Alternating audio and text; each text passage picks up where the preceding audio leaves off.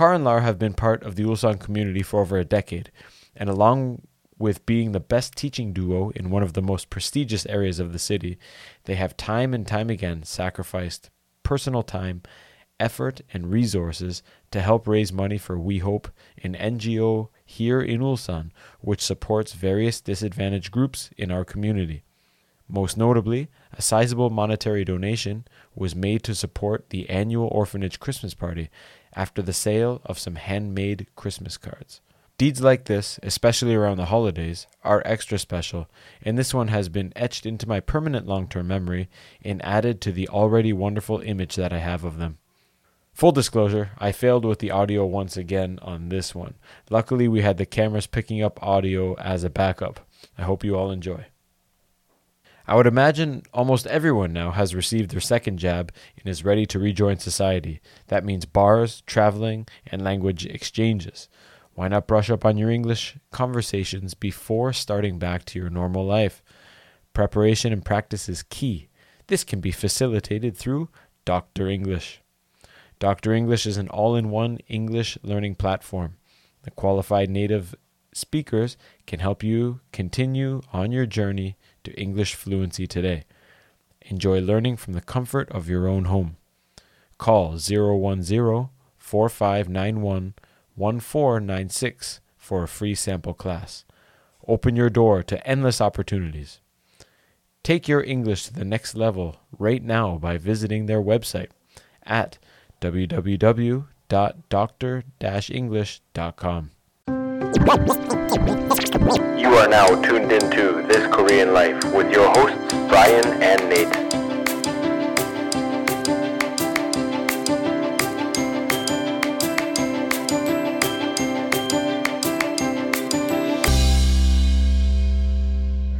The families typically do all the touristy stuff in the area. Oh yeah, so there's a lot families... of U S O tours. Oh yeah, yeah, yeah, there are. Yeah. What I mean, do what you a, call them? Spaghetti tours? Oh no, like what there, a privilege. There was a spaghetti run from Germany to Italy. Run. It would be like the weekend. We'd just fly down to spaghetti Italy. Run. Yeah, I call it.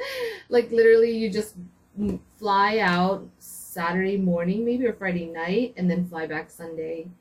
That's because, the great thing about living in Europe, eh? You can yeah. just go. But the, the flights are pretty cheap, yeah? Yeah. Well, the spaghetti run was free for military, right? Mm. So, because oh. they would have planes going back and forth for, like, cargo or whatever. Ah. So, like, you can just jump on the... Jump in those. a box yeah. and they Yeah, they, were, they weren't regular planes. They were... Sometimes they were cargo planes. Yeah.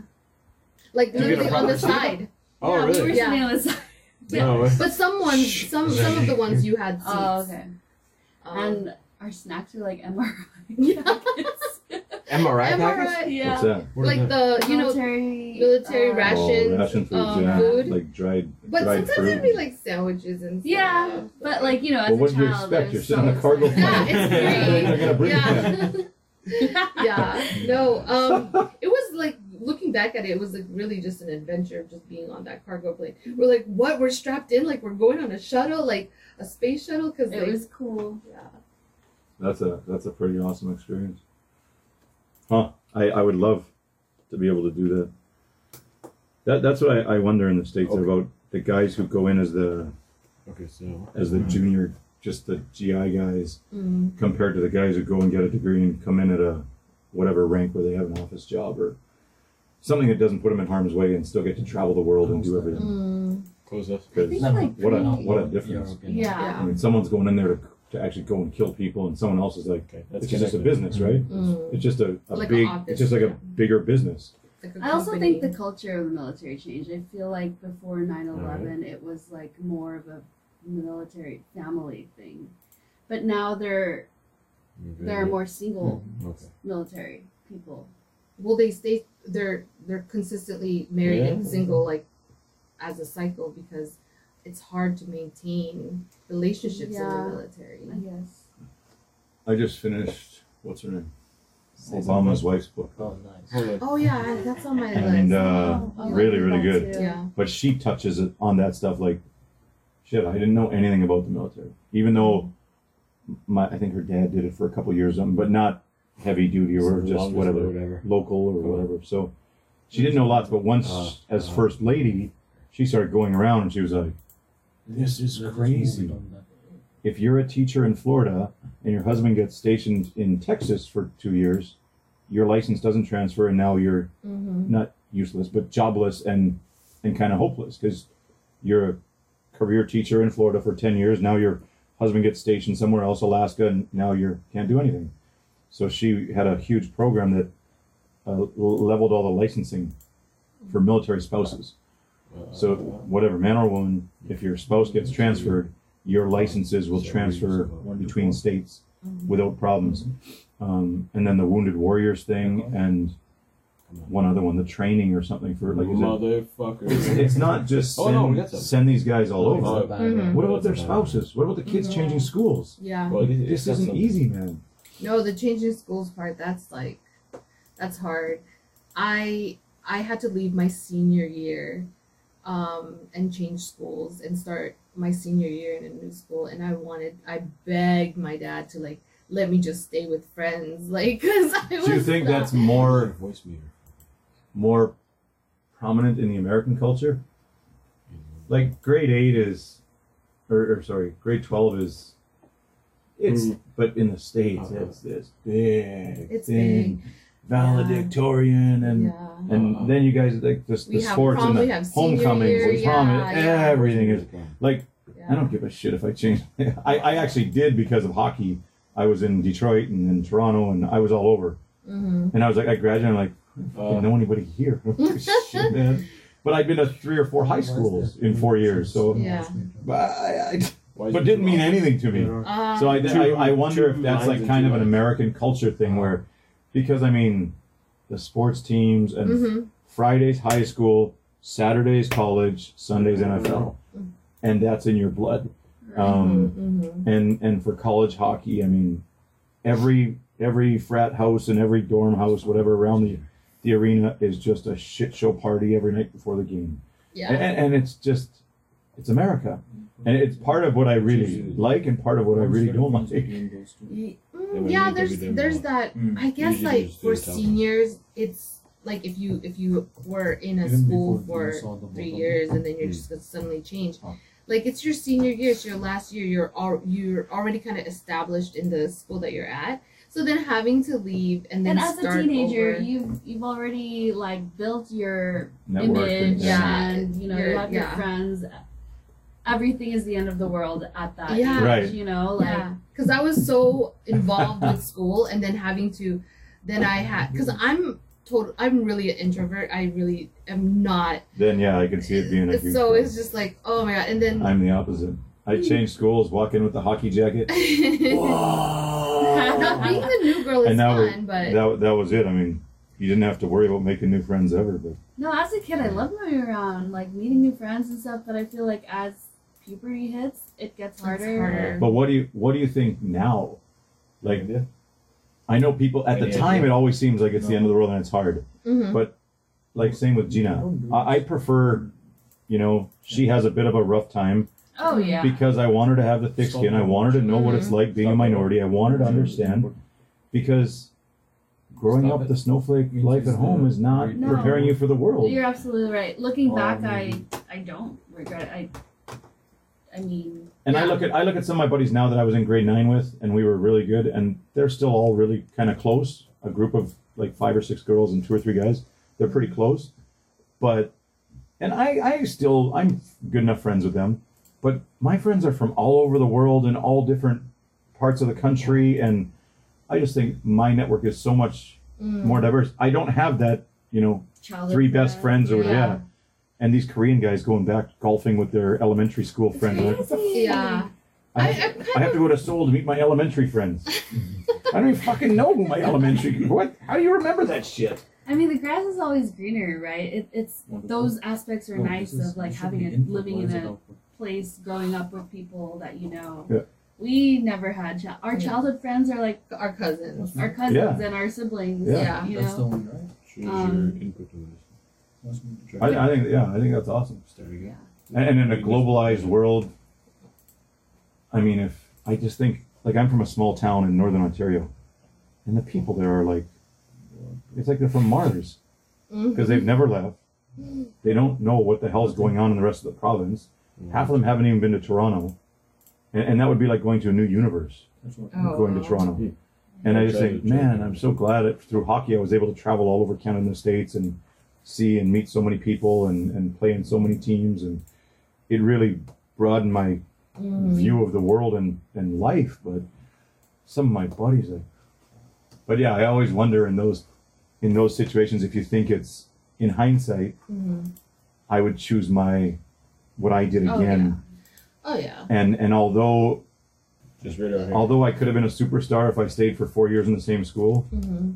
I'm kind of glad I didn't.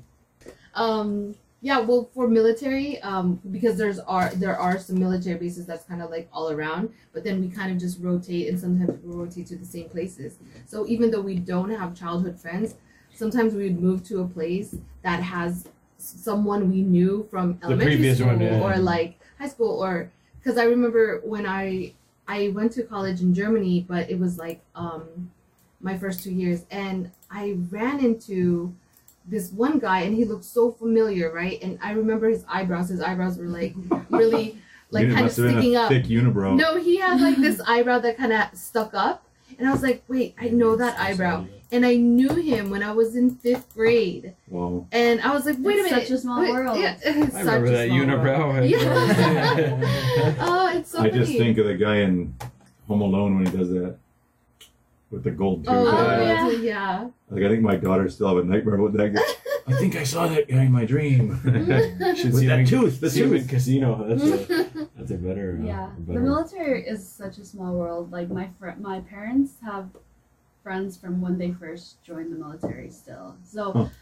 And they're now all retired together. Yeah, yeah. But I mean, that's a bonding experience. It too, is. Right? It's, I mean, it would be like moving here. I mean, you guys are gonna be friends with Sasha for yeah, forever, yeah. right? So.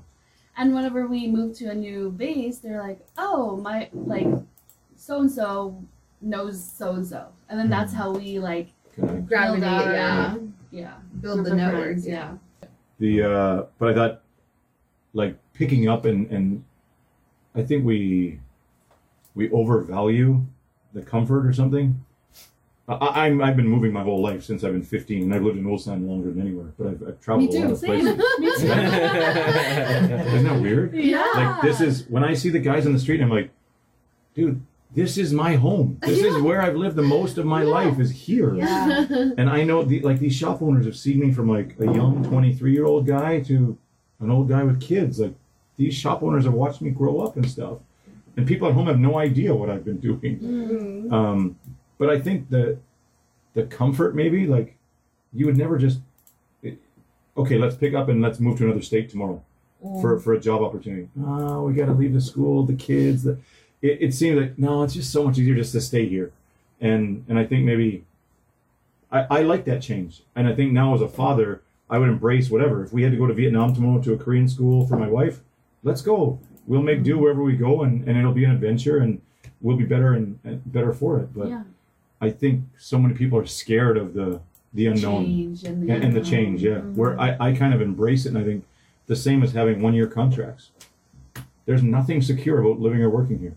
You got a one-year contract, and who the hell knows what you're going to be doing next year? I think everyone picks and chooses what what comfort you want in your mm-hmm. life, right? Do you want right. comfort of um, of income? Do you want comfort of having stable relationships? Do you want comfortable of freedom? Freedom. Do you want mm-hmm. like enough food to eat? Everyone's got their their their freedom. Yeah, that's a good one too. Because right? you know, everyone's yeah, when North you Korea. Said one one year contract, my boss would always ask me for two three year contract. I'm like, no, I can't do that. I want a one-year contract because yeah, yeah, yeah. I don't know. But it's funny, like when they offer you one, you want three. Or, you only want me for one? I know. What right? am I going to do after one? Like, can like, I do no, two, three. Please? And I'm always like, no, one. But then I've been there forever. So it's but like then, a game every year. A game every year. We do this little dance. But I don't want to commit to two, three years because I don't know if I want to stay here for that long. But then, I mean, I, I'm here. But, but, but now at the same time, like I think in your early years, we're all the same where you don't know the laws, you don't know the rules, you don't know... God, now I think you can just pick up and leave whenever you want. Where before it was like the whole country's spy team was going to be chasing you down yeah. and catching you at the airport. Now I think there's a, an abundance of teachers, lots of people fill in for each other. Mm-hmm. It's a lot different than, you know, when I first came where I think if you did the Midnight Runner, you were like a fugitive on the loose, man. That's what it, they so, made it seem like. But if you signed a three-year deal and you said, hey, I, I'm leaving in two months... you know, dad's sick, I'm going home, or I'm getting married, or whatever you want. Yeah. It's not a big deal now. I think the directors have also changed, and they're a lot more flexible now than before. They have to adapt. To yeah. Yeah. But and we are replaceable. That's such in a... In some ways. Yeah, yeah, in some ways. You're the most humble teacher I've ever met, eh? As, as a, as a, a, as a human in the classroom, replaceable. Can't folk replace me. No, I mean, I truly feel like it's going to be hard to replace us, but at the end of the day, that being said, day, we are still replaceable. Yeah. Yeah, I mean, anyone that is willing to adapt and be flexible and learn new, you know, skill sets could potentially teach. There's, it's, it really, it really depends on how flexible you are working with a whole bunch of just like the real quickness. Oh, by the way, your t- your class changed. Oh, we're gonna do this. Oh, we're off next, or we're not gonna be off. So it's just kind of just like going with the flow. And if you can do that, you're like ninety percent there. Yeah. You know? But most people have not been trained in that type of work environment. We yeah. uh, is it? Do, do you guys like? Do you wonder? Do you think when you think of the people coming in, like, holy shit, man? Like, it goes from here, I've been here, even if I'm not a teacher, I know exactly what to do, how to do it, mm. to keep the wheel turning, and they're bringing in this twenty-four-year-old kid. Oh, my God. Even if you said you're flexible, whatever, but yeah. it's just a whole different level. Like, baptism of if fire. The parents, if the parents knew the difference, like, I would say, oh, my God, take my kid out of that school for six months until that guy figures out what to do, because... Are you scaring me? but, but do you think about that? Like, I think... Oh yeah, yeah. We well, about it. We were some of these long time. We're talking to our replacement teachers now. They're from the States, and like not first time coming. First time first coming, time and it's and it's kind of like it's funny because they have to do quarantine, and then my like our boss was like, oh well, we're going to ask them to join your Zoom classes so they can see how your classes run. So literally, they're just gonna be looking at my face on Zoom teaching and not really seeing like the whole right. environment mm-hmm. or whatever. And then I was that's like, the easy part, right? Like that's the, the hard part is knowing how to interact yeah. and how to survive. And then we were talking about how like, how do we explain what we do? Because it's like, it's, it's almost as if, yeah, there's this curriculum, but sometimes you kind of change it around or like sometimes, you know, things come up or whatever. So it's all these little things. Mm. Our, yeah, our boss thinks that it'll be seamless. Like, we're out, they're in, they're just going to do everything that we've been doing for six years. Yeah. yeah. yeah like in those cases, I, I'm scared for the director. Like, do they, like, I would be dying to find someone in country that just knows how to live in Korea and doesn't want to leave. Mm-hmm. But the good thing about being a young, like, newcomer is you're malleable. Yeah. You know? And you're willing to learn and, and you're not. Well, it depends. Some of them. Yeah. Uh, yeah. Some of them are stubborn and, and think, well, what do you mean class changed? What do you mean one more hour? Like, mm. I remember when I came and every time someone had that situation, it was, why the hell do they think they can change my schedule on one minute notice? Why do they got me two extra kids? Everything was like, just relax. That's how it goes. It yeah, sense. I mean, it's still irksome, though. It sure. is. It is. Yeah. Because I haven't, or probably a lot of us haven't taught at home, we say, like, these problems are specific to Korea, but... No, I don't no. think so. Not at all, man. Yeah. We. I was talking to a friend... I, Nate and Jeff work at uh, at one of the colleges, and just the the sheer absurdity of things that happen there are just uh, they're they're insane, man. I mean, with bringing in international kids to fill, you know, the Korean kids are dropping off. Mm. They got to fill all those uh, fill all those spots. The exact same things are happening at uh, at home. I got a buddy who's I was telling Sorab earlier. He uh, we went we did our undergrads together. He went on, got his master's, his doctorate, and now he kind of goes between two or three different colleges teaching part-time, and he said the you can't fail the kids. None of them come. He said they all come in on a student visa, but they don't go to class. They just come to work and they only get their green cards. And but but that's been like that ever since it changed into the into the business that it is now. Mm-hmm. I mean, it's not education; it's just a business. Yeah, and these so guys sad, just man. keep bringing these Nepalese, Uzbeks, Chinese. They all keep coming just to keep the jobs in the country. Mm-hmm. Just to keep the wheels turning. I mean, you you can't imagine if you had to close all these universities here. That's the biggest takeaway. What are all these people going to do, man? From working in the college, like yeah. the kid, kids are getting the getting an education. Ours was more specific. It was a college. It was a nursing college. But when you look, you're like, oh, this is just a business. Mm. It's just a business. You're like, ah, oh. Because they have like their their main recruiting where they get eighty percent of the kids, and then they go out and they gotta, it's like a, it's like a push to fill their, fill their classes, obviously, but it's still a little sad to know that yeah. I was part of that at one point. Yeah. Oh, I mean, uh, like not not the recruiting, but I mean even but just going like part in, of the part whole, of the whole, yeah. No, but system. Even when I got into university, I felt like, oh, I'm special. Oh, I got yeah. in, and they're like, no, fuck that. We just uh, give us our money and beat it. Yeah, we'll give you a piece yeah. of paper. We don't care. Send you off into the into the world, but so anyways. That's kind of like how well like the Hop one system. You know, it's a business. And I always like tried not to think it that way because if it, I, I just wouldn't give it my all if I'm all like, I'm just here for the money. Yeah. And I was, I, you know, to be honest, to be totally honest, I was never in it for the money. Like I, I was so only supposed to be here for like a year and I'm like, oh, yeah, you know, let me just check it out. Cause um, I wanted to try something new and then go back to school. And then I actually did like teaching. Mm. I really enjoyed it. And I even let go uh, and even left like easy Hagwon jobs where I'm like just teaching off the book and babysitting to going to another Hagwon where it was much more challenging mm, for yeah. me. Only because I felt like I need more purpose rather than just babysitting a classroom. Absolutely. I think a lot of people learn that they actually like teaching and being around children and and being able to influence mm-hmm. somebody's life. And even if it's a game of Uno or a guy by bowl that sparks these kids or, or brightens up their day or whatever, and you're like, wow, I'm making these kids happy or I, I can make them happy.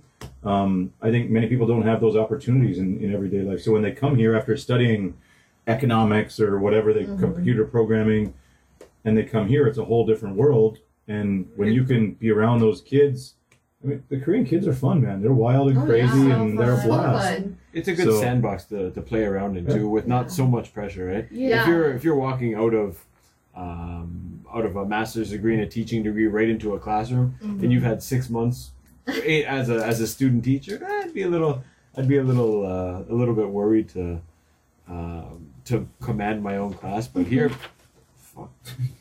Oh, you caught it! So, oh. Okay, yeah. Right? Just killed that mosquito.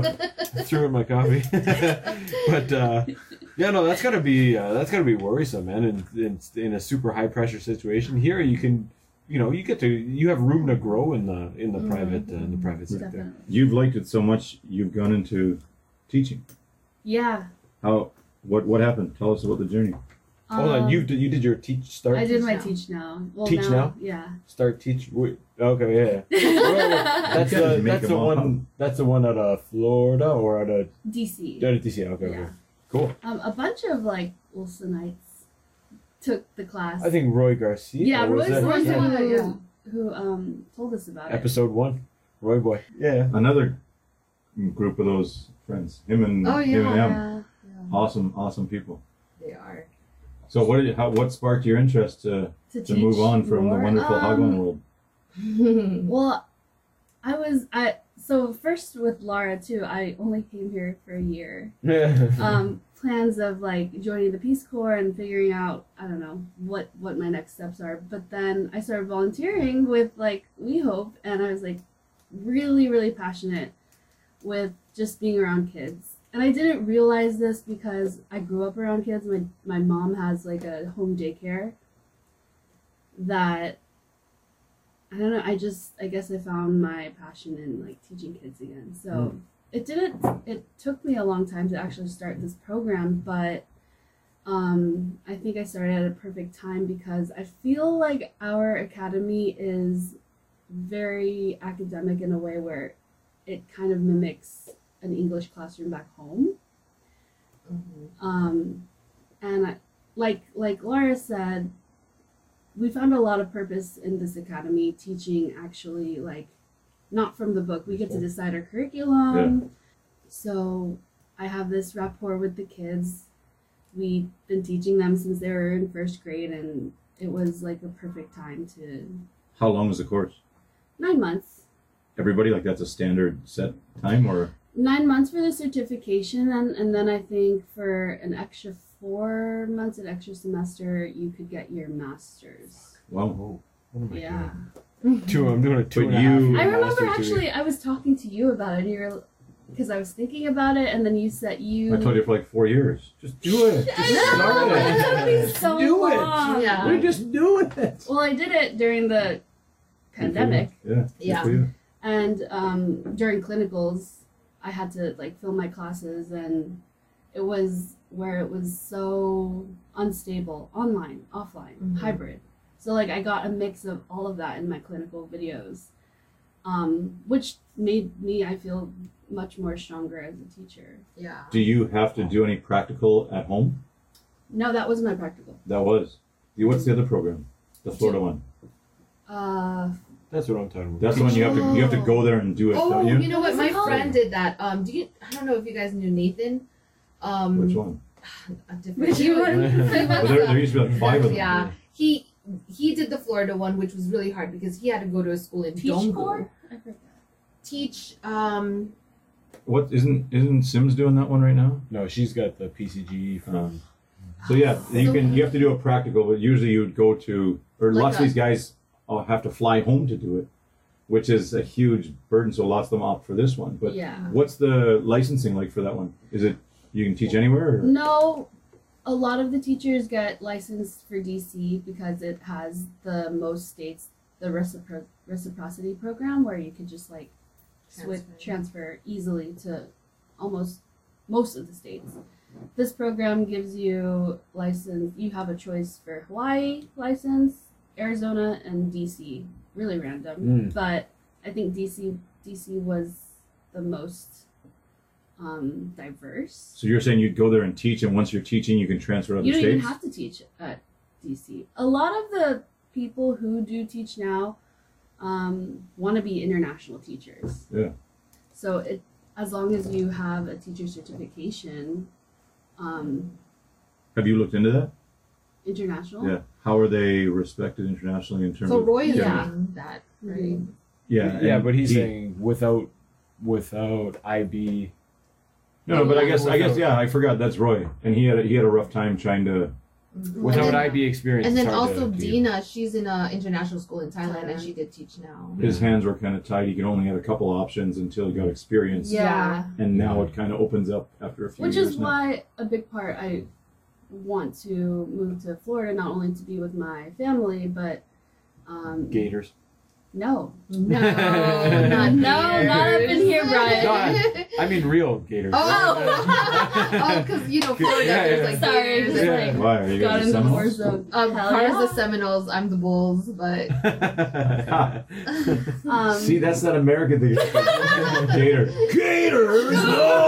No! Holy shit, man. You gotta put a trigger warning on that. That was a reflex. I know, you're like alligators. Oh, oh okay. Hey, it's oh, not the alligator. Rose Bowl. um, oh, that's funny. But, yeah, to get teaching, like real teaching yeah. experience. That you can put on your resume. So you're saying you just get your license from one of those states, mm-hmm. and then you just transfer to any state you want? You can, yeah. Because wow. you, you take tests. You take like the the different tests for each each uh, state oh, and subject yeah. and state. Huh. What is it? What is it about teaching that that draws you in? Um, like um, I think I enjoy teaching here because mm-hmm. I can do whatever I want. You know what I mean? Like you can you, really you can kind of go in and teach whatever book or whatever you want to some extent. But it's one of the big things that turns me off of getting an official teaching job. Yeah. Like there's a lot of rules and regulations and stuff, and Chrissy's That's going through it now. True. But I yeah. think about yeah, going back home, I wonder if you still have that same freedom or how much of, um, how much more, I don't know if the right word's robotic you have to be um, to, to hit your, your mm. teaching goals or yeah. your, your curriculum standards or, or whatnot. It's funny you say the word robotic because I think that's how the kids are here. And I think the passion for me is to bring out their individuality. Yeah. Like, raising or helping them have the tools to be their own person. Mm. I love building yeah. the relationships with the kids. I well, think that's the most important for me. Yeah. The academy itself, right, is very academic, very like it's test, hard it's to a get. Test academy, it's a, yeah, it's hard to get into because it's high level. So they do they have like these crazy ass word tests, yeah. vocabulary tests, all these things. Actually, but then we're like the yin and the yang, yeah, where we're like, hey, let's do this creative writing, or let's do this, let's make wands for Harry Potter, you know. So it's kind of like we're trying to kind of let them learn like organically rather than just like memorizing. Active learning strategy. Yeah. That's what, like goals here are more well defined than in States classes, I suppose, right? The goals? Yeah, like the kids should be able to do this or that. No, they, I mean the um, at home the the national curriculum for the for the States is well, the No Child Left Behind is a pretty pretty well defined curriculum. Yeah, yeah there is. Yeah. A, there there's the um what is it called? Uh, because we because we use um American um resources, but the standards, the core standards, core standards, core standards that should be met. Um. For us, for me, I overlook those core standards and just like look over and like, okay, what would what could fit in the E S L um, environment and yeah. not really follow it. So you're right, we can do whatever we want. No, we no, can no. choose whatever novel we're teaching. Mm. And our director kind of gave us that freedom yeah, to do that. So I think like that's pretty much one of the biggest reasons why we stayed. Yeah. I, I know you guys were doing a lot of stuff together. How come you're not doing that teaching program? I'm. She almost did. I almost did, but then I. Sasha almost did. We were almost gonna be yeah. classmates. Yeah, we were. I'm going a different route because my my major is psychology, and I wanted to do counseling, so I'm going not as a teaching, but more. Well, I'm I'm starting to take um, online classes to do to be a meditation teacher actually. Cool. So I'm more like.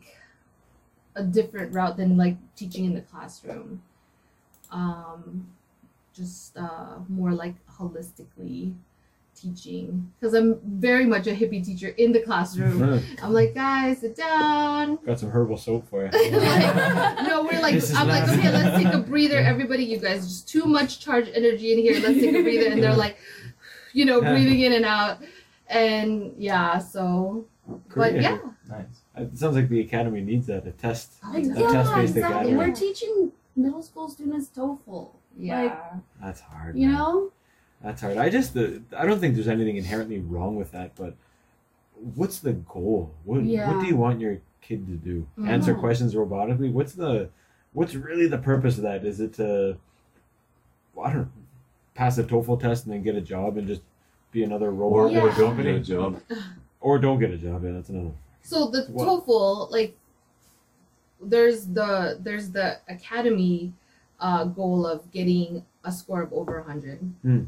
right? But then you can see which which students would actually take the TOEFL score, the TOEFL test, and if they're they're probably not going to that route, then my goal as a teacher would be to actually have them be able to elaborate their opinions and ideas in a way that is easy to understand in a short amount of time mm. because it is time, right? So rather than when you ask a question, they're like, uh, uh, mm. you know, they, they actually have the confidence to do it. And I, yeah, the time, forty-five seconds is like very nerve wracking, but it, it does kind of make you think a little bit faster after a while. And then they start actually learning how to, you know, say do, what they need to say. Do they caveat all of their... all of the responses with, I'm not very good in English, but I, that's everyone I meet here. I wonder how much like uh, how much of a mental block that is for a lot of people who are trying to speak or interact with foreigners when everyone starts off with like, my English isn't that good. Almost always. But, but, I'll, talk to you, but I'll talk to you for two hours. Yeah. You know, my, our dad even still says that he's not good speaking English. uh, well, maybe, I mean, if, if you compare to your to your native language. Yeah, right? yeah. But hold on, your dad was born and raised in the Philippines? Yeah. How long? How old was he when he moved to? Um. Well, his his great grandfather was in the U S Army, so they, like. His great grandfather.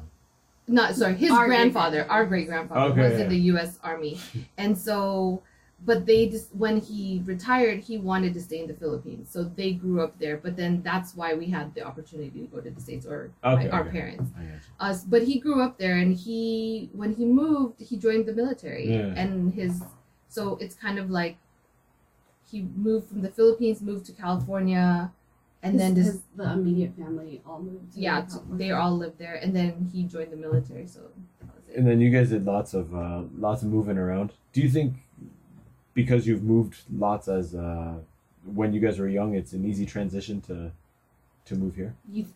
You think, but it, it doesn't get but hard. This is Korea.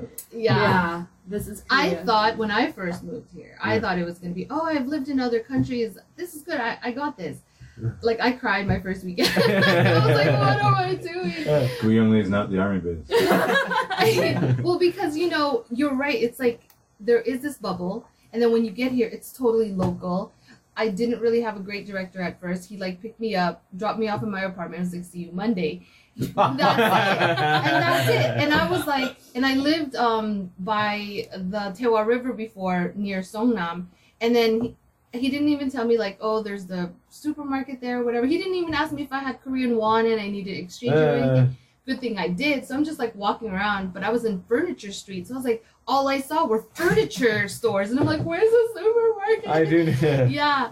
So that's like a delicious, like, Ottoman. Wow. But isn't it, isn't, like, it, isn't it just as funny, like, thinking that they're a business person, and wouldn't you want to treat your employees differently? But, like, they also have no idea what you might need or what might be your concerns or your worries. Like, lots of that was not on purpose. It was, they had no idea. That yeah. Yeah. They're much better now because of social media and online mm. and hearing, and lots of them speak English now, so it's a lot different. But and maybe yeah. more of it's geared towards education, not just that's business. True. Right? Yeah, that's so true. And I think we're doing a much, we're putting more of an effort into helping the new, helping guys. The new guys transition into yeah.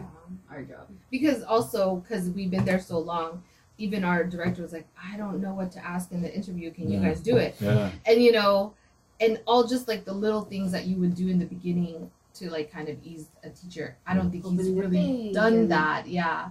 So it's like, yeah. I understand. Ulsan online. Well, that's what, yeah. I was like, now it's so much easier sure. than just when give, I first give him Jason Teal's phone number. what, what was it like for you guys moving around and living on all the bases? As a child, so much fun. Um, I wish I, looking back, I wish I was a little older to, to Drink, appreciate, appreciate it more, but it was just like everyday life for me, I guess. Like,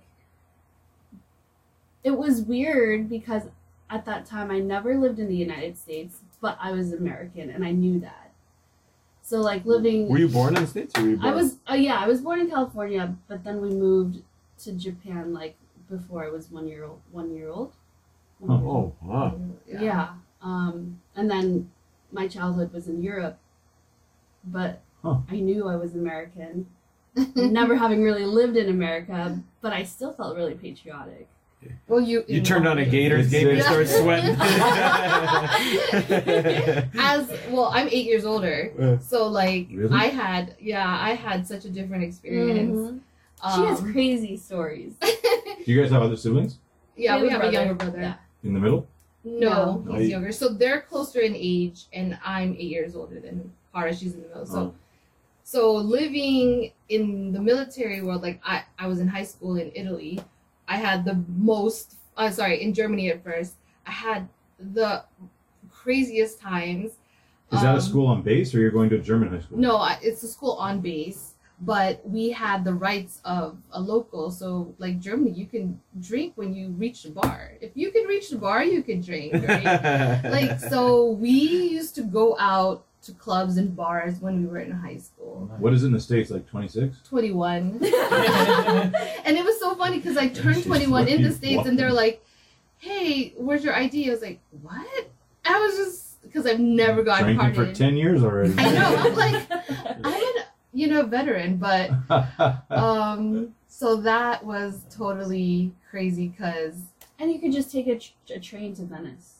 You could take a train to Venice, yeah. We used to go to Maastricht, which was Amsterdam, like, in, not Amsterdam, um, it was Maastricht, so it was, um, ne- the Netherlands, for extracurricular activities.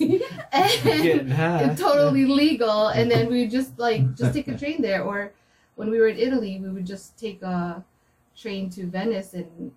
Yeah, that'd be a lot more dangerous if you were independent enough to move around on your own. Yeah. Ooh, that's awesome, man.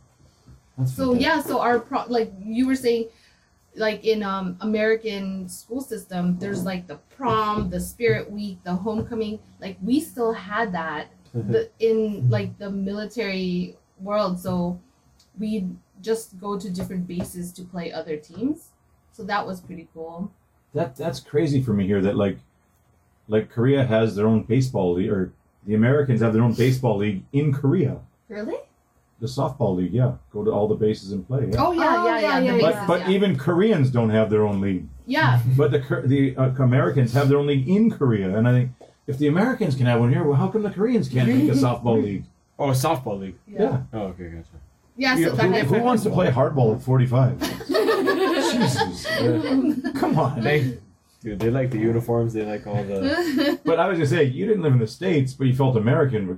God, you're living on the bases, man. It can't get yeah. any more American than that. Yeah, yeah. Like, but I, I was thinking, well, think how, was... how are you so American? Of course, you're on the base, man. But I thought America was more American than the base. But you, you know, know, you were talking about the um, national anthem. We had to stand up for the national anthem at the movie theater. Do you remember yeah. that? At the movie theater. At the movie theater on base. And like, I, I think every day. That's what they do in North Korea. six p.m. It would like. Oh yeah, would oh, every day at yeah. uh, five. It was I think five or oh, six. Okay. It would, the national anthem would play on base, and wherever you're Traffic at, you just stand, stop, stop and you stand, and you just like do, you listen and don't forget. Yeah. Don't forget, don't forget, you're American. It doesn't matter where you're just at. Just in case you went off base and thought you might be German. Yeah, so that. Did um, you guys have the anthem at school in the yeah. morning? I don't think they do it anymore, do they? We used to have the anthem and the Lord's Prayer every every morning at school. Yeah, we do. But they changed it. I know there's lots of controversy over all that stuff now. They changed it. Yeah, anthem. something. Hmm. We I don't think we did the anthem at school, just the Pledge of Allegiance. And I asked the Korean students if they did this, and they said only Mondays. But we did it every day, I felt like, when I was young, just like the Pledge of Allegiance every morning. Yeah. But... Getting soft these days, these kids. They're uh, no, but every every assembly or whatever they yeah, do, and they, uh, they do the Korean... Oh, it's got it's got like the little trumpets yeah. and oh yeah yeah yeah. Uh, it's it's like military. So what are, it was recorded in nineteen twenty-two, I think. What are some of the things that you take away from that military life? Moving around, you said three years, Germany, Italy, Japan, Portugal. What what are some of the big takeaways from that kind of lifestyle? Or what do you carry with you today from those experiences? Adapt. Yeah. So there, I growing up, there was operational security, and that was like when you're off base, you have to like really just adapt and not be like, hey, I'm American, which it's crazy that they teach you that, but then you go to Itaewon. Just yeah. like yeah. I was gonna say, just like those guys in Itaewon. Yeah, but no, it would be like you would have to remain low key. They used to have these commercials, I remember as a kid. Remain tell, low key. Telling you, like, remain low key. Unless you're going to Korea, then you don't yeah, have to. Yeah, it's so crazy. Um, There's nothing low key about the military nothing here. Nothing here. No. Or I feel Japan either. But They're... you know, Korea's a little bit different because it's not like a long-term base, really. A lot of people come to Korea as a one year yeah, or, one two, or two years yeah stop. So it's kind of like a vacation. It, they call it a T D Y, a temporary duty station, a right? vacation. That's what they look like. They're on spring break every day of the year. Yeah. But like I feel like more established, bigger, like Yokota, Japan, um Kadena Air Force Base, like those bigger uh, bases, because people stay there longer, it's more family oriented, they're not as crazy. mm. um all the uh, all the reserve just builds up in them, and then like, okay, you need to go blow off some steam in Korea. Oh, good. Just go there. Do you get? I mean, you you guys are American. You lived on the base and stuff. Do you guys ever feel embarrassed or like, oh my God, people must think we're like? I don't mean you guys. Like we said before, the difference between the computer job and the family versus all these guys partying in Itaewon. But like like for me, walking in Itaewon and the military police come up, and I'm like, get your fucking hands off me, dude. Show me your butt, show me your I D. I'm like, I'm not fucking American, get out of here. Mm. And I'm like, wow, like, you've got to deal with, and and I feel a little bit hostile, like, why, just because I got short hair? Mm. They don't say, like, where are you from? I I, I don't think you can tell the difference between oh, yeah. a Canadian and American me, so, but do they have to check everyone? And, like, I, I feel like, you guys need your own police out here because you can't control yourselves? Mm-hmm. And they're harassing me and my buddies? Like, what? Yeah, it's a temporary vacation. Well, yeah. Because we we didn't have that in like Germany or Italy, really. Um, well, actually in Germany, because it was really charged at that time, there would be M Ps. But like in other places, like military police don't really just go to random bars and clubs. that's a very Korean thing. Like Not that, Korean. And then when they had the curfews here, that stuff blew my mind. Mm. eleven o'clock, boom, all the bars empty. And like, what the hell, did a bomb go off? Yeah. What happened? All those guys were soldiers? I thought they were just regular yeah. expats living in Korea. All those guys were soldiers. Holy shit. But do you ever feel that, wow, we're we're too much. Like we're we're uh, we we impose too much on a different country or culture. Do you ever feel like that or no? Because when I see it, I feel like there you're not imposing anything. No, no, but I mean, well, at, in general, like sometimes like the military would be like, oh man, they're too much. Yeah, I guess like I, I don't know. If I was Canadian, that was my military. I would think like, tone her down, guys. Like. Yeah, stay, stay on the base and then, you know, stay, mm. don't raise any flags. And but whew. An expat and a military like personnel, I feel, have different points of views of living abroad yeah. because to them it's, it, it is, well, I don't know. They are supposed to be taught to like blend in, but um I think they stopped teaching that. I don't know if they, I don't know. Yeah, low key. It was literally called operational security. It was like OPSEC, you know, and I it was just ingrained in my mind because I would watch it all the time when I was a kid. You learn to like assimilate with the, assimilate with the culture, whereas yeah. it's not like that anymore. I, well, I just, usually okay, don't drink beer at sixteen, but now I remember. We will claim Itaewon and just don't leave Itaewon. I have like one story about military. We went to outskirts of Daegu somewhere to mm-hmm. get a, get my friend's car, and we went to the vehicle registration office, and like normal people would just stand in the line and process, and then there were like a bunch of military guys. They would just come in and sit on the sofas. And then the staff would go to them and they would do their oh, work wow. and stuff like that. So that was like not low-key at all. They got their fatigues out. Yeah. And they're young. The military guys here are young. They're yeah. way too young. Because they want to kind of, um, they're the ones that are not, like they would try to get the single people to come here because, well, one, it would cost less for the military because they would have to pay for them here and pay for their family wherever their family is. Mm. And it's um wow. like, for instance, if you were a military person and you had a wife and two kids, you would get paid so much in Korea as opposed to a single person with no family right. because of that. So they would usually get the younger military guys or, you know, um, military sure. personnel to come. So the guys here are the guys from like the Walmart parking lots and stuff? Michael Moore, Michael, the guys Michael Moore got in the uh, in the movie there. Uh, that's they they are really young here. They are they are. So, and and, and I feel very like immature and inexperienced. Their yeah. first time, their first time T D Y or something. And I think this is a weird place to come. Your first time coming yeah. out of the States. And I mean, there's some similarities, especially with expats in their first year. Like, weren't you? Yeah, you were first year crazy, too. Yeah. You partied a lot. Yeah. Absolutely. Yeah. Pa- partying a lot's one thing, but yeah, I mean, yeah, yeah, it is charged. Like, you know, it, it is like I was kind of saying earlier. Like, you're you're going to this high stress situation, um, going to the Middle East, and then there's not really a time to process, and they they just kind of come back because we had a very similar situation in Germany. There used to be so many fights at clubs because a lot of the people would come back from um, the war zone and just have just this energy charge with them, and they would just like start well, fights. I like you know? Like Bryce says, okay, go to Korea for a break. That's what it seems like. Mm-hmm. It seems like, okay, go to Korea and blow try and chill steam. Out and you know, blow also, off some steam for two years. I forgot, there's this big factor, I think, that the military has rations on alcohol in one month. Mm-hmm. So then, like, they're only able to buy alcohol, a certain amount of alcohol. Mm. On base. On base, so yeah. now it kind of just makes sense why they go off. They go all out yeah. on the weekends, and it's so cheap. Like yeah. any, I feel like anybody that has alcohol issues would have such a hard time in Korea because going to a G S buying a two dollar soju bottle yeah. is so, and it's accessible throughout the whole day. It's so hard. We can go to Polly's Kettle and get that full. a full bottle of soju for two. Slurpee. Starting off the, the night with that, I'm not gonna.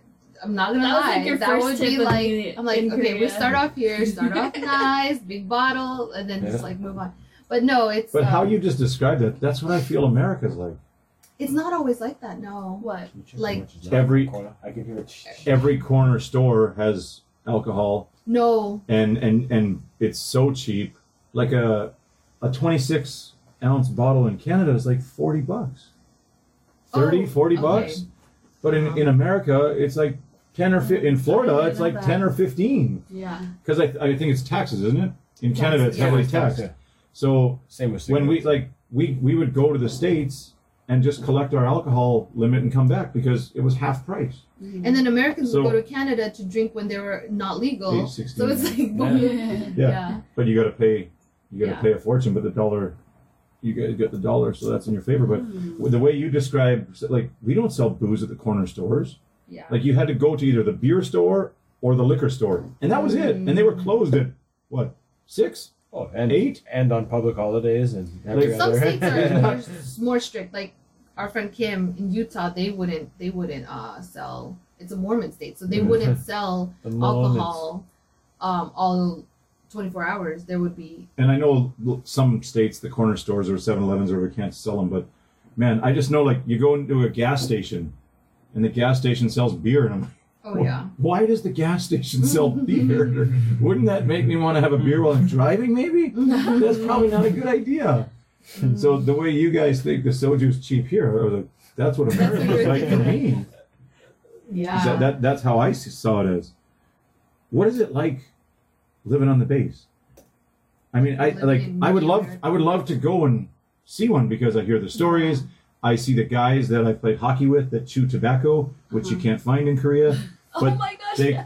they got all their flavors there, and you know they got dill pickle chips, and and you, they have like everything from home. But mm. how come I can't see it? How come no one's selling dill pickle chips in Ulsan? Like it's kind of there's crazy. No black market for that stuff. Our our friend there was a black market in Korea, so that's why they spam. Have ration now. Oh, yeah. That's no, where spam came from. There was a big black market um in Korea. Like I remember when we lived in Japan, people. I remember my parents were saying people would get in trouble with the black market because they would sell American products. Yeah, uh, like I'll buy them. Exactly. Well, and, no one's selling and then that's why now they're like tracking. That's why they're tracking alcohol. They're tracking like certain goods um, because there was such a big black market. Chips in the chip bag. Yeah. yeah. So so what is it like having all things? Like they got all the fast food, right? They got everything. Well, last it's like year, living in the States. Our friend, um, our friend Elvis, he was stationed here, and he luckily got us on base, and. Kind of looking from the outside in, like mm-hmm. it was really weird. It was weird because far removed uh, years later. Yeah. Um, and it's so funny because when we signed in, they had our I D card picture from when we were in the military uh, system, and we were like, "What the heck? You uh, still have our stuff?" But looking in after being a bit far removed from it, we're like, "Whoa, wow!" Like on base. You won't see you won't see military families as much off base, of course, in Itaewon, but you'll see families there. There's an there's a schools there. There's like a big shopping area, and it still blows my mind that you can just go to a country, set up shop, create your own city. Mm-hmm. China. It's a mini city. It's a mini village. And say we're China, living here. Chinatowns and in, in, in big that's cities now. True, that's true. Uh, I mean, even the buildings are different. Like, but it's not just one. There's like how many here? Oh, yeah, there's a lot. Seven, eight, ten. Yeah. I mean, there's ten bases. Well, there's Daegu, there's Gunsan, there's Pyeongtaek, and then there was Yonsan, yeah. but I think they moved to Pyeongtaek. I know the there's three, but there's, yeah. there's like probably wow. four. It's cool though, but it you you literally feel like you're walking inside a bubble. Yeah, it is a bubble. Yeah. But that's what I say. Like I would go, I would is pay that, to go it, for a tour. Is it governed by American law? Yeah, it's land, American land. Yeah. Okay, I thought. Yeah. So. Yeah. I, I I would pay to go there and. Go into the seven eleven and buy some of my old treats from back in the day. Yeah, like. It's not called seven eleven. It's called uh, the, B- the B X Base Exchange. Yeah. And it's tax-free. Yeah. And you yeah. pay in American money? Yeah, you pay in American money. Yeah. Really? So I got a buddy who's a... Y'all take dollars? Y'all take dollars? Who's a, a Navy SEAL in Jinné? Uh-huh. Jinné? Yeah. Whatever the base is there. And so he trains with a lot of the Americans. And he was just, he got back from Somalia. He was hunting pirates in the Arabian wow. Sea or whatever there. And he's only like twenty, I'm trying to get him on here. He's twenty-three maybe. Oh, wow. Like he's what? Young. Wow. And he's, he's a, he's a trained sniper and anyways, but he's hanging out with all these American guys, and he's like half American now, and he's that rah, rah, rah, rah. So they get, the Korean gives government-supplied Navy SEAL gear, mm-hmm. but he sees all the Americans with all this top-end shit, mm-hmm. and he goes and buys all his own to be like the American guys. Mm-hmm. So he's like, well, they gave me this vest. It's a, sh it's like, wow, this is a shitty one. I want, like, the American guys, man, so I got the, the real one. And so he's got the, the goggles, every, everything the Korean government gives him, he just gets rid of and upgrades to whatever the Americans have. But he, he's got to spend his own money to buy, and just because he hangs out with those guys. Anyways, he sends me pictures from the base, and he's like, do you know what these chips taste like? And I was like, dude, I grew up eating those. Bring me a bag. And he's like, all my buddies chew tobacco. And I was like, yeah, everybody at home, like, anyways, he's got the and the alcohol. He's like, did you ever see this many kinds of vodka? Oh, yeah. And I was like, yes, man, yes. How can I get on the base? Can I get on the base? Anyways, so he, it's a real eye opener for him. And I just think, I wonder what it's like for a Korean to go on there and and to that, feel that and to see that, because we knew you could be out cold in the back seat. Whenever you woke up, you would instantly know if you were in Canada or the States. There's just a feel in the air that you know you've arrived or you know you haven't arrived yet. You can taste it. You can taste it. You know, even if it's just bush, you know which bush that is. That's a Korean bush. um, I guess that's what I mean about walking into a bubble. It changes. Like, you don't yeah. even know you're in Korea. Yeah, you don't. Like, when we were walking around, it was just like, whoa, we're still in Korea. And no one was really wearing masks. Yeah. Well, we were in the food court too, and we were like, oh shoot. Like, you have to go in the food court though. You have to wear masks there. But, yeah. Um, but like out outside yeah. and stuff.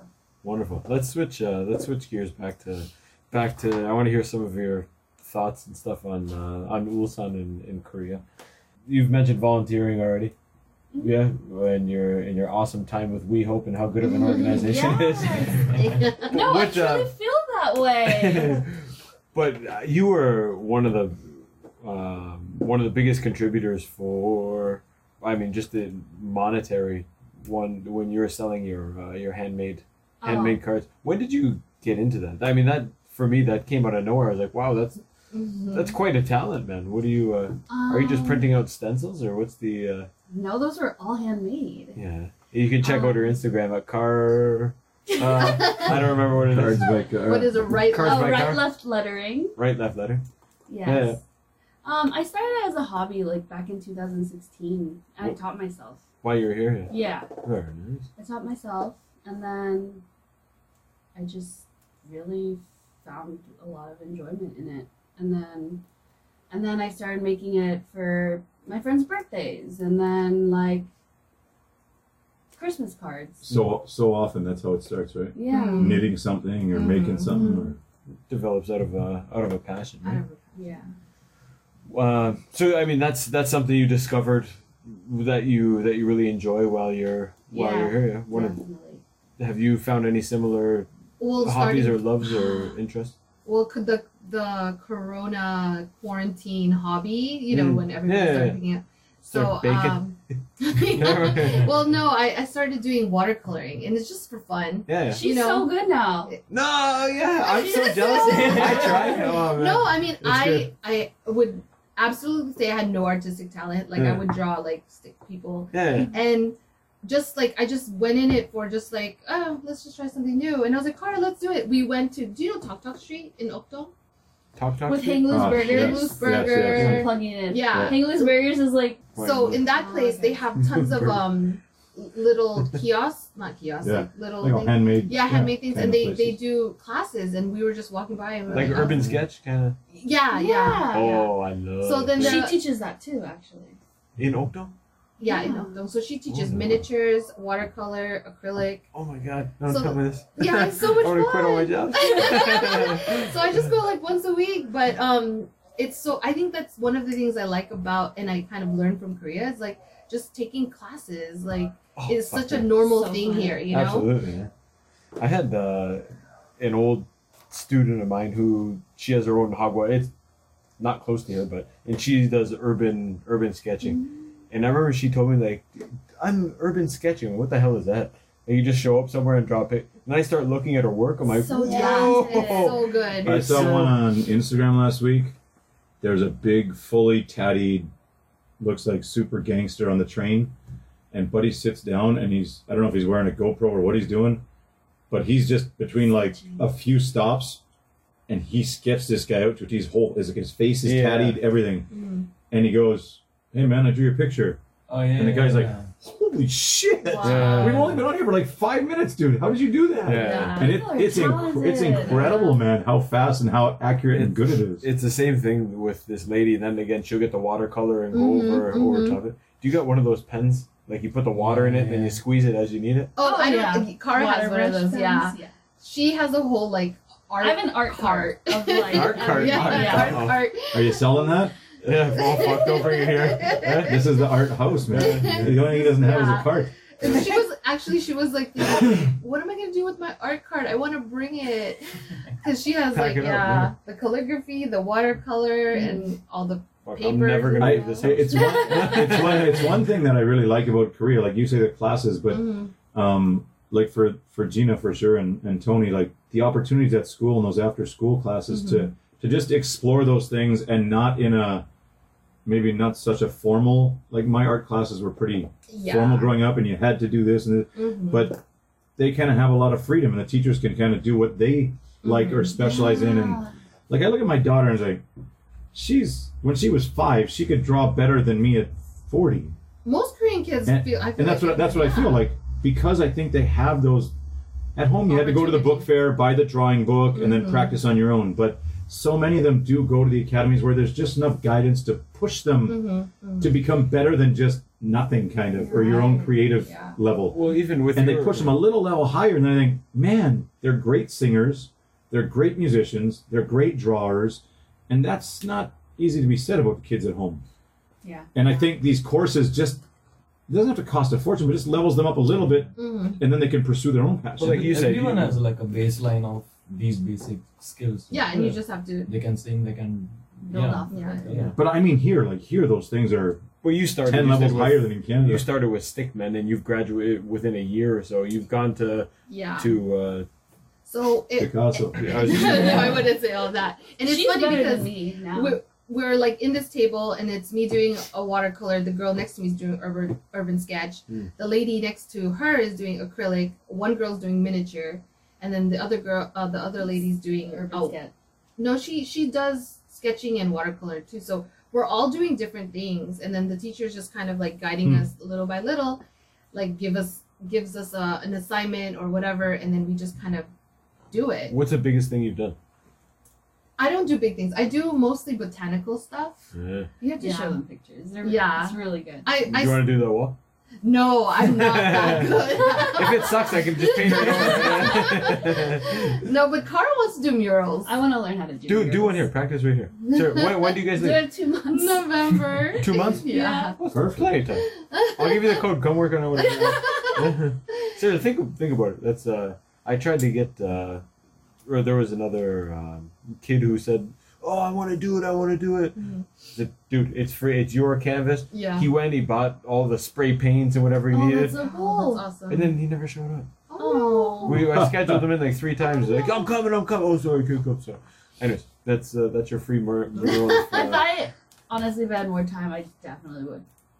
Oh. Yeah, it's, I think like that's one of the takeaways that I would probably definitely um hold on to is just the idea of learning. Keeping, like pursuing your yeah interests. just just doing it for fun, like yeah. obviously I'm not trying to pursue a, a artist career or anything, but just like finding the joy in yeah, yeah like not because the reason another reason why I did that is because the other part of living in Korea as uh, as long like for Hagwon um is we worked a lot, like we work a lot and you just can't wake up and go to work and that's it, you need something else. And I feel like that was it's fulfilling art, yeah it's really fulfilling. That's and a, she's so kind she's yeah.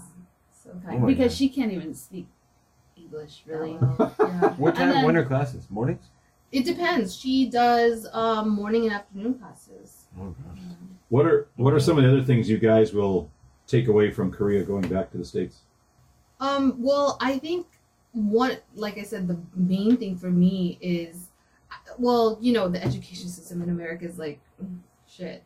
And here it's also overcharged. So like kind of learning the balance of like what we see in America and then what we see here, I feel like kind of just incorporating a little bit of, of that will definitely change my perspective in education and how, if I ever have kids or, you know, that, how I would raise them. So you've kind of seen the whole spectrum now.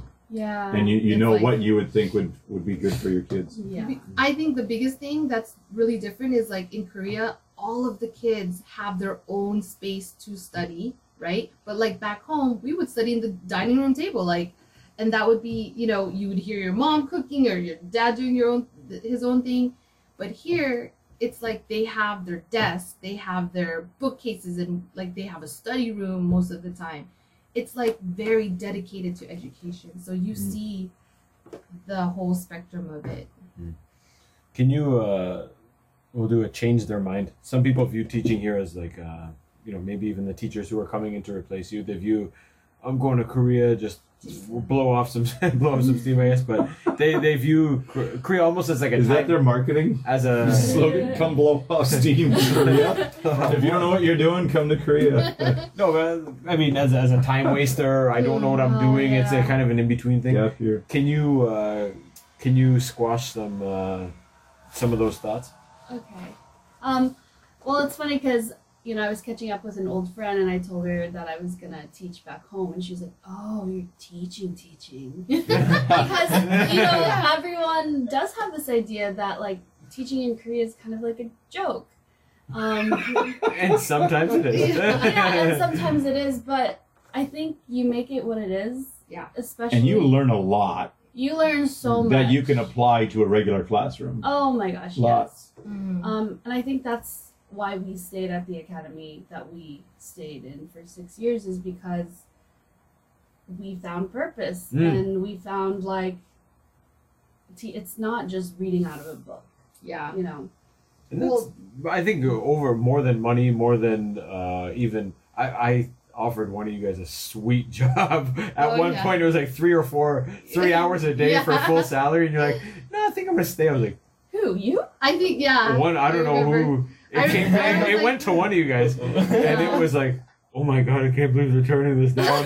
It's only three hours a day. You guys must really love your academy. Well, it, well it, it's yeah. full time for us, and also, um, well, one of the reasons too, it's like we had an opportunity to grow financially and our career wise, and and and it's not like, you know, in some academies you're teaching the same curriculum, which we are still, but it's also a lot of student based because. Depending on the group of students we have, we changed the curriculum yeah, yeah, yeah. to that, and yeah. So and we're also teaching Harry Potter, by the way. We're teaching novels. Yeah, it's so you know, fun. It's, so it's, fun. Like, it's it, gonna be hard to go home. Now. Yeah, yeah. yeah. I don't know how many how many guys would have that big a smile on talking about their teaching here. And, yeah. I mean, well, I just don't also think... get paid really well. Yeah. We do get paid. Yeah. yeah. Can yeah. you? Can I ask how much? Not on tape. No? Well, I don't know. Maybe the next teacher's coming in might. Well, we okay. The next teacher, yeah. the next teacher is starting off at two point eight. That's what we the asking um, prices. The asking good. Yeah, that's good. In that's, that's with housing. With no with free housing. Free housing plus free housing. And, awesome. And our apartment is pretty. Like I worked up to get that apartment, yeah. so. Nice. Well, that's good. You yeah. know what? But hey, that's that's, that's what teachers good. should exactly. be getting, and, and you exactly. should be fighting for the yeah. next people. And exactly. and so, keep keep in mind. Look at the. I mean, the, you can tell the the intelligence of your director because an extra. Because he asked you to interview. Two two three hundred bucks a month mm-hmm. saves him from getting for six mm-hmm. years. He hasn't had to pay for a recruiter. Mm-hmm. He hasn't had to pay for an extra airplane ticket, mm-hmm. and he. Not even just financially, but the the pain in the ass of training a new teacher, yeah. of booking flights, of picking up at the yeah. airport, all that shit. That that's all. No, we just had to have try and find people to cover for their extravagant vacations all over the world. That was the most stressful part. How can we take two two months vacations every year from our hagwon? Well, that was my negotiation. negotiation. I, the one thing I would tell new teachers is to learn how to negotiate yeah. Yeah. because. For me, I turned this job down to begin with because I was like, no, that's too many hours and I don't want to work that much. So he upped it. And I was like, oh, okay, I can do this. And he was like, okay, and then we'll we'll have like um a guaranteed raise each year. Cool. All right. And then after a while, I was like, you know what? I don't really. It's cool that I get paid more, but what I want is vacation time. Yeah. Okay, cool. Let's do that. One month a year. Cool. And then, you know, you just negotiate back and forth and learn, like... That wasn't long enough. I need two months. Yeah, you just learn, like, you have to ask for it. And yeah, they may say no, like fifteen percent increase or whatever. They might say no to that, but they'll give you ten yeah, or they'll yeah. give you twelve or something, yeah. you know. And then we... We, I talked to you, I was like, you need to negotiate your stuff. My first contract there was, I was so mad at myself. Yeah, I get half but... as much as my sister. Oh my God. I was like, Kara, stand your ground, negotiate. Yeah. I learned eventually. Yeah, well, it was a learning process. Yeah, definitely. But yeah, I, I got mean, these it's two sisters working at my school, and I don't think they talk to each other.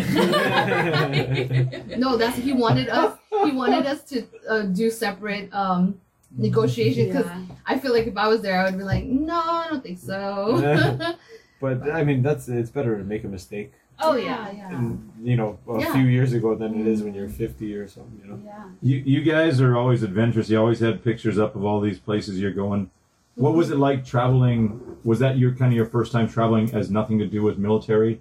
I mean, going on the spaghetti run, this, that, whatever. But being here and and just completely away from it and traveling, was that a whole different kind of experience? Or our family was big in traveling, like yeah. from the get-go we would have family vacations, and so that's also another thing why we went on vacations. Like we it's so far to go to Florida, it's so far to go to California sometimes, so we would meet kind of halfway. Or oh, we so you guys meet. Had awesome reunions and yeah and we'd have stuff. reunions, so that was kind of just already like family yeah, in us.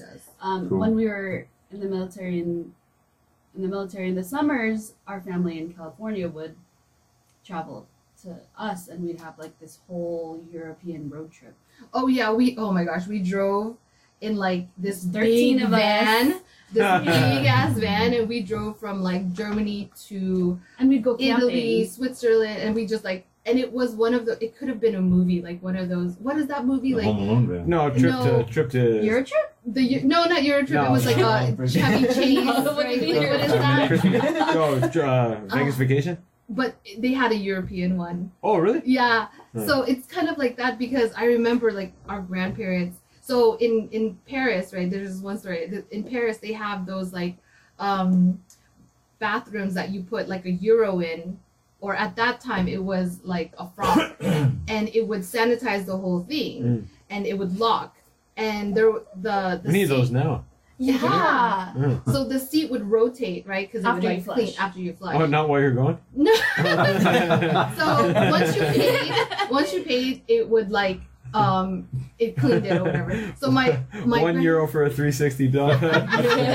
You're making a little swirl in the toilet. Eh? Oh, so that's actually the story, because my grandma, I had to say after you flush, after it you flush automatically. It cleans. So after you flush, it cleans automatically, and then it doesn't lock anymore because the next person has to pay, or else you know nobody would pay. Yeah. So then my grandma finishes, and my grandpa he's like, no, no, no, I don't want to pay. Just like. Keep the door open. And we're like, no, Grandpa, we have to pay. And he's like, no, no, no, no, it's fine, it's fine. So we're like, all right. So we're in the middle of a Paris, like, metro. Subway, metro, yeah. Yeah, and then we see him sitting down, and he doesn't even have to pee. He has to take a shit. And he sits down, and then the door doesn't lock, so he closes it, and then the door opens as it's rotating. My grandma flushed. Yeah, as it's rotating, so the door flies open. We're all kind of around, and my grandpa cusses like a sailor, and he's like turning around, like what the fuck is going on? And we're like walking away, like we don't know this American, you know. It was like, oh my gosh, That's it awesome. was freaking crazy. Oh, I I remember my dad in Japan the first time on one of his business trips and phoning from the toilet. And he had this nice, I mean, small but nice room, but the bathroom was like a spaceship. And he's like, I don't know, all these buttons are crazy. I feel like I'm going to land on the moon after this. And then, what's this one do? Woo! Then, I'll call you guys back. And then now coming here, and like when they were here for my wedding, we stayed in one of the love hotels up in Seoul. There were like thirteen of us. And uh, we had to, we had three rooms, but they charged by the hour. Mm-hmm. So they don't. They want you to check out at nine a.m. Mm-hmm. And we're like, no, no, we want to get it for just three days. I said, well, you can't, you got to pay by the hour between like nine a m and six p m You got to pay by the oh, hour God. because that's how we rent them. I said, no, no, no, we just, anyways. We're going to fertilize your building. Long, long, long story short, every morning when we went out to go for a tour or whatever, we would take all the stuff and load it into one room. And we'd only pay for one room. Oh. Then the day stayers would be paying by the hour. And then at night, it'd be like, Nate sleeps in the Wednesday Wednesday night, check-in was like eight o'clock. And they said, okay, tomorrow oh, tomorrow God. check-in is, or six o'clock or something reasonable. Tomorrow check-in is eight p m And on Friday, it's ten p m It's like, who the hell checks in at ten p m, dude? Oh, anyways. Know. You know. So, so, so that they wanted all the daytime users. So we would come back from a long day and watching the Nanta perform stuff, and we're like, "Can we just get our rooms? We're exhausted. Are they finished in there? Just clean it and let us in there." But anyways, when my sister-in-law and these guys saw those toilets and started using all the functions, and that was they were like, "What the hell is this? This isn't a bathroom. This is like a car wash." I think our parents got a bidet the day. After Korea. Yeah, after Korea, they're like, we need one of those at home. Yeah. yeah. And sure. then the door locks, too, because that wasn't really a big thing in America, having, like, the the key pass oh, yeah, door yeah. lock. They're like, this is so cool, we need this. So they brought a bidet and the lock. That's awesome. Yeah. It's pretty cheap to install, right? Yeah. yeah. That's something that I would bring yeah. home from here. Yeah. I mean, or not, or I would buy there, but something that I would take on my Korean time oh, yeah. where one hundred percent would have a bidet. Um, yeah, it all started with family traveling together, traveling, yeah. so we just love traveling. But you know, the bi- one thing that was new for me is traveling with a big group of friends, right? oh, yeah. like in Korea and going somewhere. That was a lot of fun. Like we went, we would just rent an Airbnb somewhere and just like travel together. Nice. Um, so that was, I think that's probably one of the best parts of being in Korea is like being able to travel with a whole bunch of friends. You're running like twelve people deep. In America, people have different jobs, yeah. you know, and you can't really have the same vacations or whatever, or it's not as affordable going to like Thailand or, you know. Yeah. So all of ours just lined up, you know. It just lined up, yeah.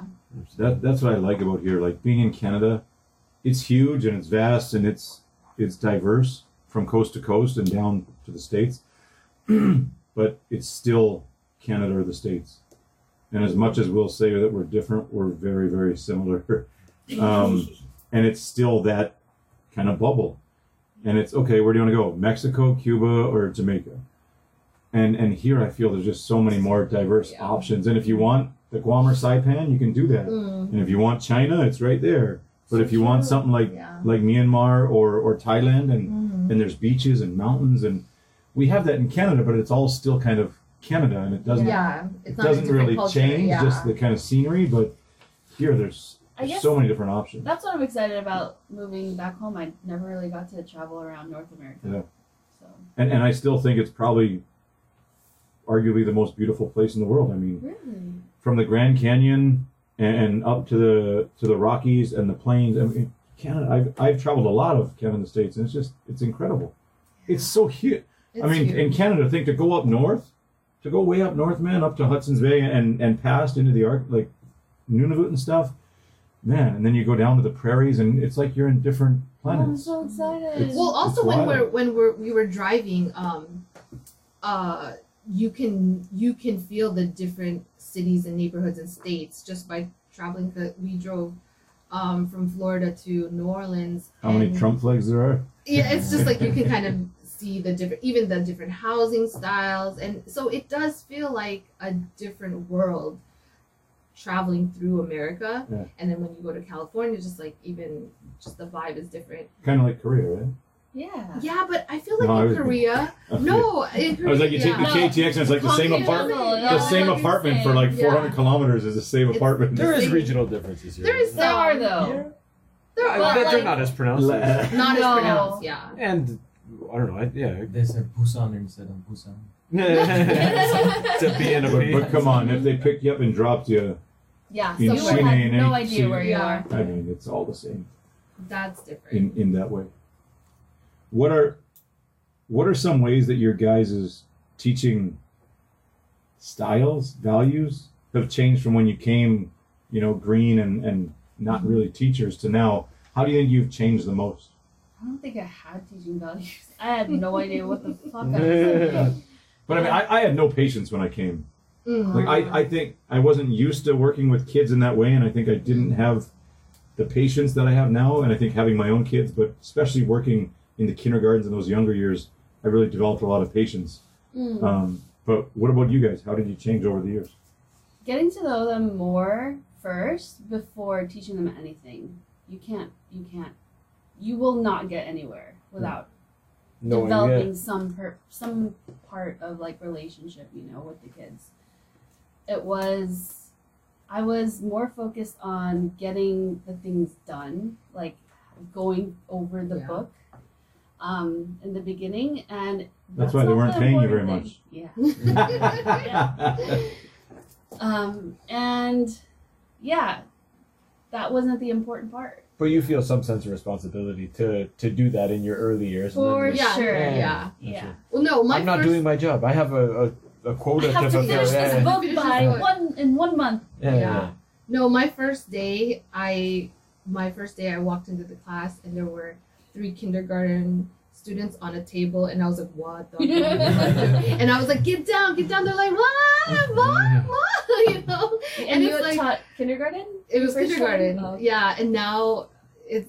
I was like, "What am I teaching? What am I doing?" And it was just like they, they taught me the first word. Like the Korean teachers are like, "Just say hajima." Like, that's the word you have to learn. Do it, yeah. And I'm like, "Oh my gosh!" And now it's just like uh, totally different. Yeah, I've had patience. I feel like I'm. I am more patient. I, um, child psychology was my major, so I did a lot of like, uh, working with kids. But you're right. Like.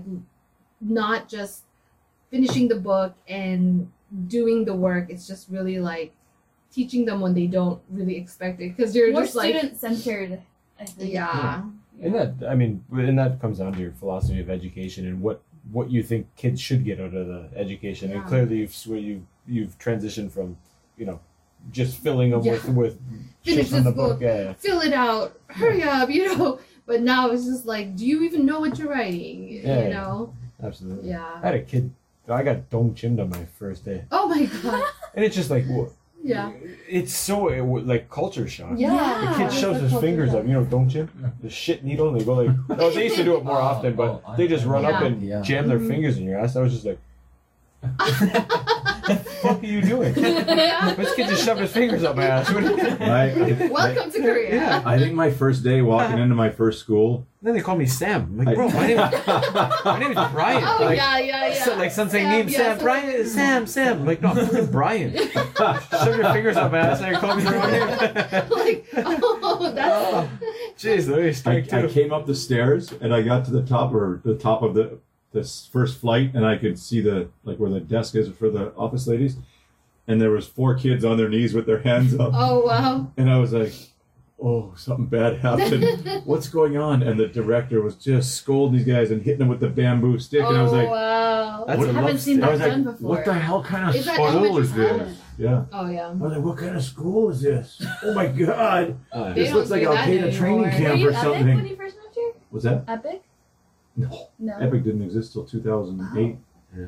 That was the first. The first year was two thousand. I came two thousand seven. It was within the first month too. I saw kids with their toes on the windowsill, and the guys just beating their legs. Oh I was like, "What God. did they do?" He goes, "They they missed like three questions on their multiple on their oh on their vocab." No, these guys were like, running around like a typhoon, uh-huh. and there's like, "Keep walking, keep walking, teacher. It's okay, it's okay." And I was like. Walking. What? Do they still do like, that today? No, no, no, no, no, no. It's changed. There used to be the kids at the middle school too. I don't know what they did, but they would have to walk around. They'd have to do laps around the oh. classroom. Our, no, no, no, no, around the, the whole field. The field, the oh. the sand. Like, I want to call it field, but it's not grass. It's like the fucking sand, sand sandpaper, sandlot. Such a good movie. The but oh, no, they'd have to go like this. No! They'd have to like squat down and go yeah, like the duck walk. Hold their ears. The duck walk. Like, wow. uh, oh, they so used to funny. do it around the classroom. What? And holding chairs on their heads. And oh, I remember when they go take a book. Every kid gives one textbook, and you got to hold all the books on your head. Yeah. The problem is those kids get strong, then they start you trying to yeah. arm wrestle and shit. Yeah. Overthrow the system. Oh, good times. Uh, what are the biggest things you're gonna miss? What are the biggest things you're gonna miss when you? Other other than the, the close relationship you've created with your uh, friend groups and students. The safety. Mm. Um, yeah. I like walking home after after work. It's like a forty-five minute walk, and I like running along the stream at night. Uh, but after work, like after work isn't four o'clock. After yeah, work after is at ten thirty. So that, that I mean the context is uh, important. Yeah, yeah, ten thirty. Yeah. Um, so I'd get home at like eleven, eleven fifteen, and and I really enjoy walking that, and you know going on runs by myself. You know, you don't have to worry about that here.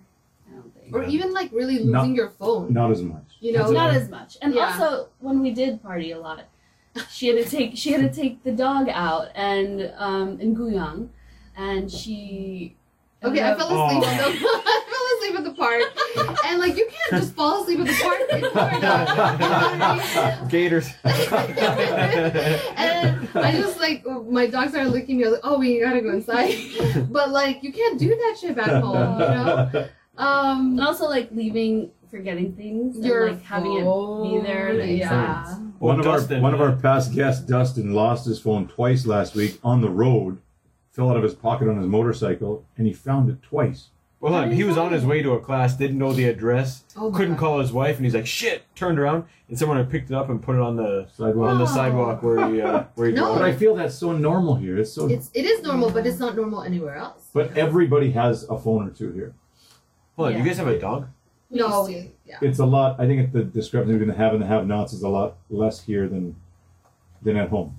Mm-hmm. I mean, at home, there's mm-hmm. people who break into your car to take your navigation. Yeah. Well, here, every single car has That's navigation. You don't need yeah. to break into it. One because or everyone like has a phone. One. You're right. You're right. So I feel like we have to kind of train ourselves again to be a hyper aware. Yeah. Steal each other's phones. Yeah. Yeah. You can't just leave your bags open. You know, it's just like. Um, did you send your ready? Did you send your dog to dog kindergarten? Did you? No. Do you know what? No, no, no. Like dog, I found out. Is this a joke? Or no, I'm not joking. There's dog kindergarten here. What? And it's like one of my students or friend sends her dog to dog kindergarten. It's like a million won a month. No, and they I've come, heard of they that. Come and pick the dog up, yeah, and then they run like free. Dog bus. Oh, the dog they send bus. Pictures of the, your dog and once an hour, yeah, yeah, sniffing another dog's ass. There you go.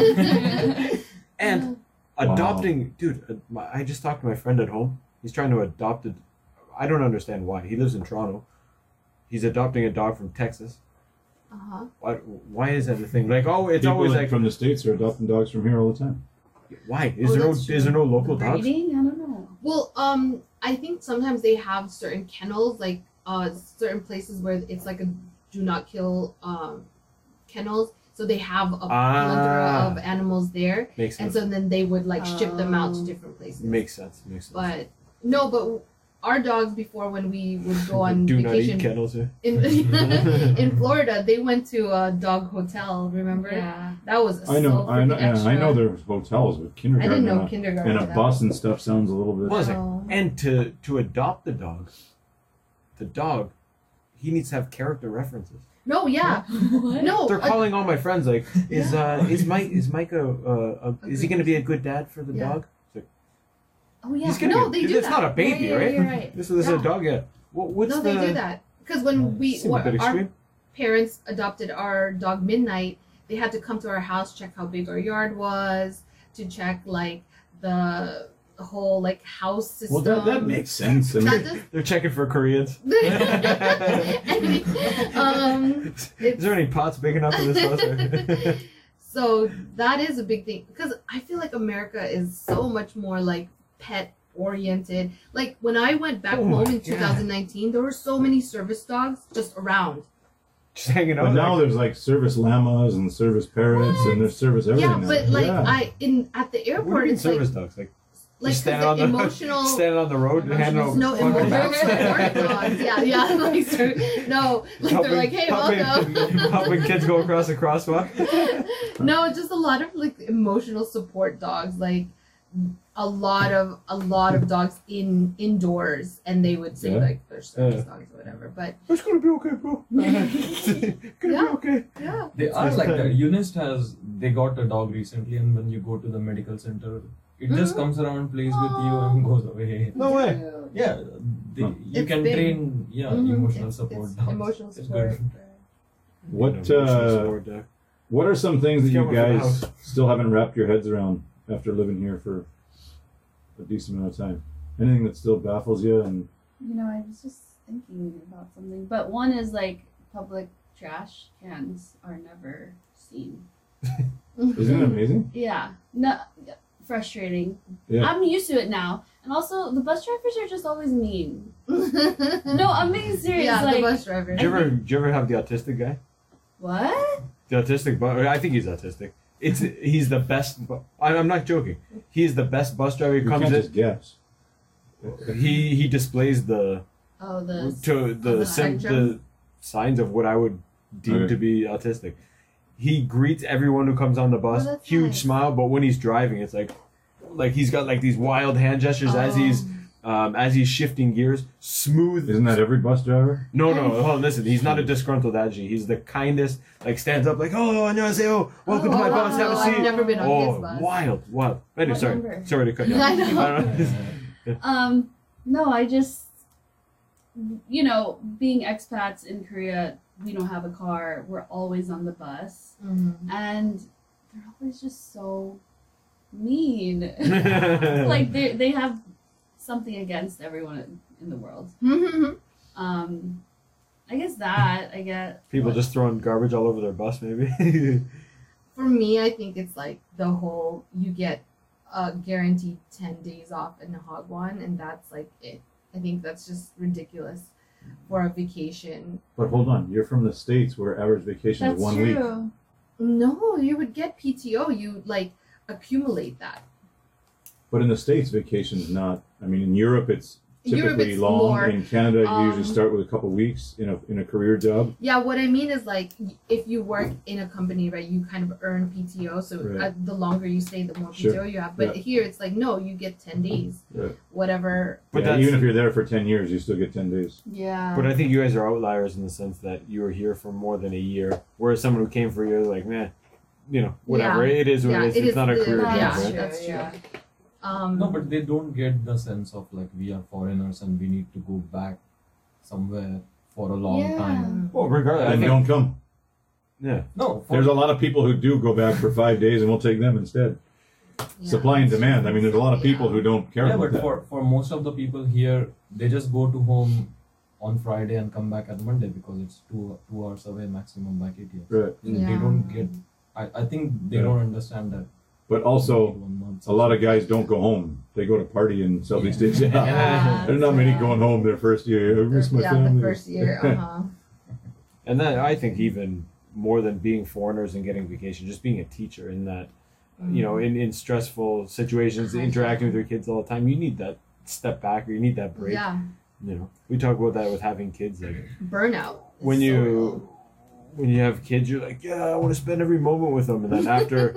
like two weeks, you're like, you fucking send this kid out of here, man. You can only take so you can only take so much of it, and it's good to it's good to step back, right? Um. Anyways, guys, thanks for coming. I didn't give a proper intro, but we'll give you a, a good goodbye. Thanks for everything you guys have done for We Hope and uh, and just being good citizens in the city and outstanding citizens. That, that's awesome, man. It's good to see positive. Um, you it's know, nice a, a to positive. See you guys before we head out, it but, is nice. Mm, Sash made a farewell party there. I said I'm going. I'm sure you guys will be there, no? That's the end of it. Yeah, we'll be there. Yeah. That'll be my record twice out in the same month. No. I haven't done that in like That's ten years. More than us. That's more than us really now. Yeah. I need uh okay, yeah, let's uh let's cut her there. Holy cow, holy moly, holy smokes. Go right now and check out our sponsor, Doctor English. It's your one-stop shop for all of your English conversational needs. Enjoy learning from the comfort of your own home. Call zero one zero four five nine one one four nine six for a free sample class. Take your English to the next level by visiting their website right now at w w w dot doctor dash english dot com.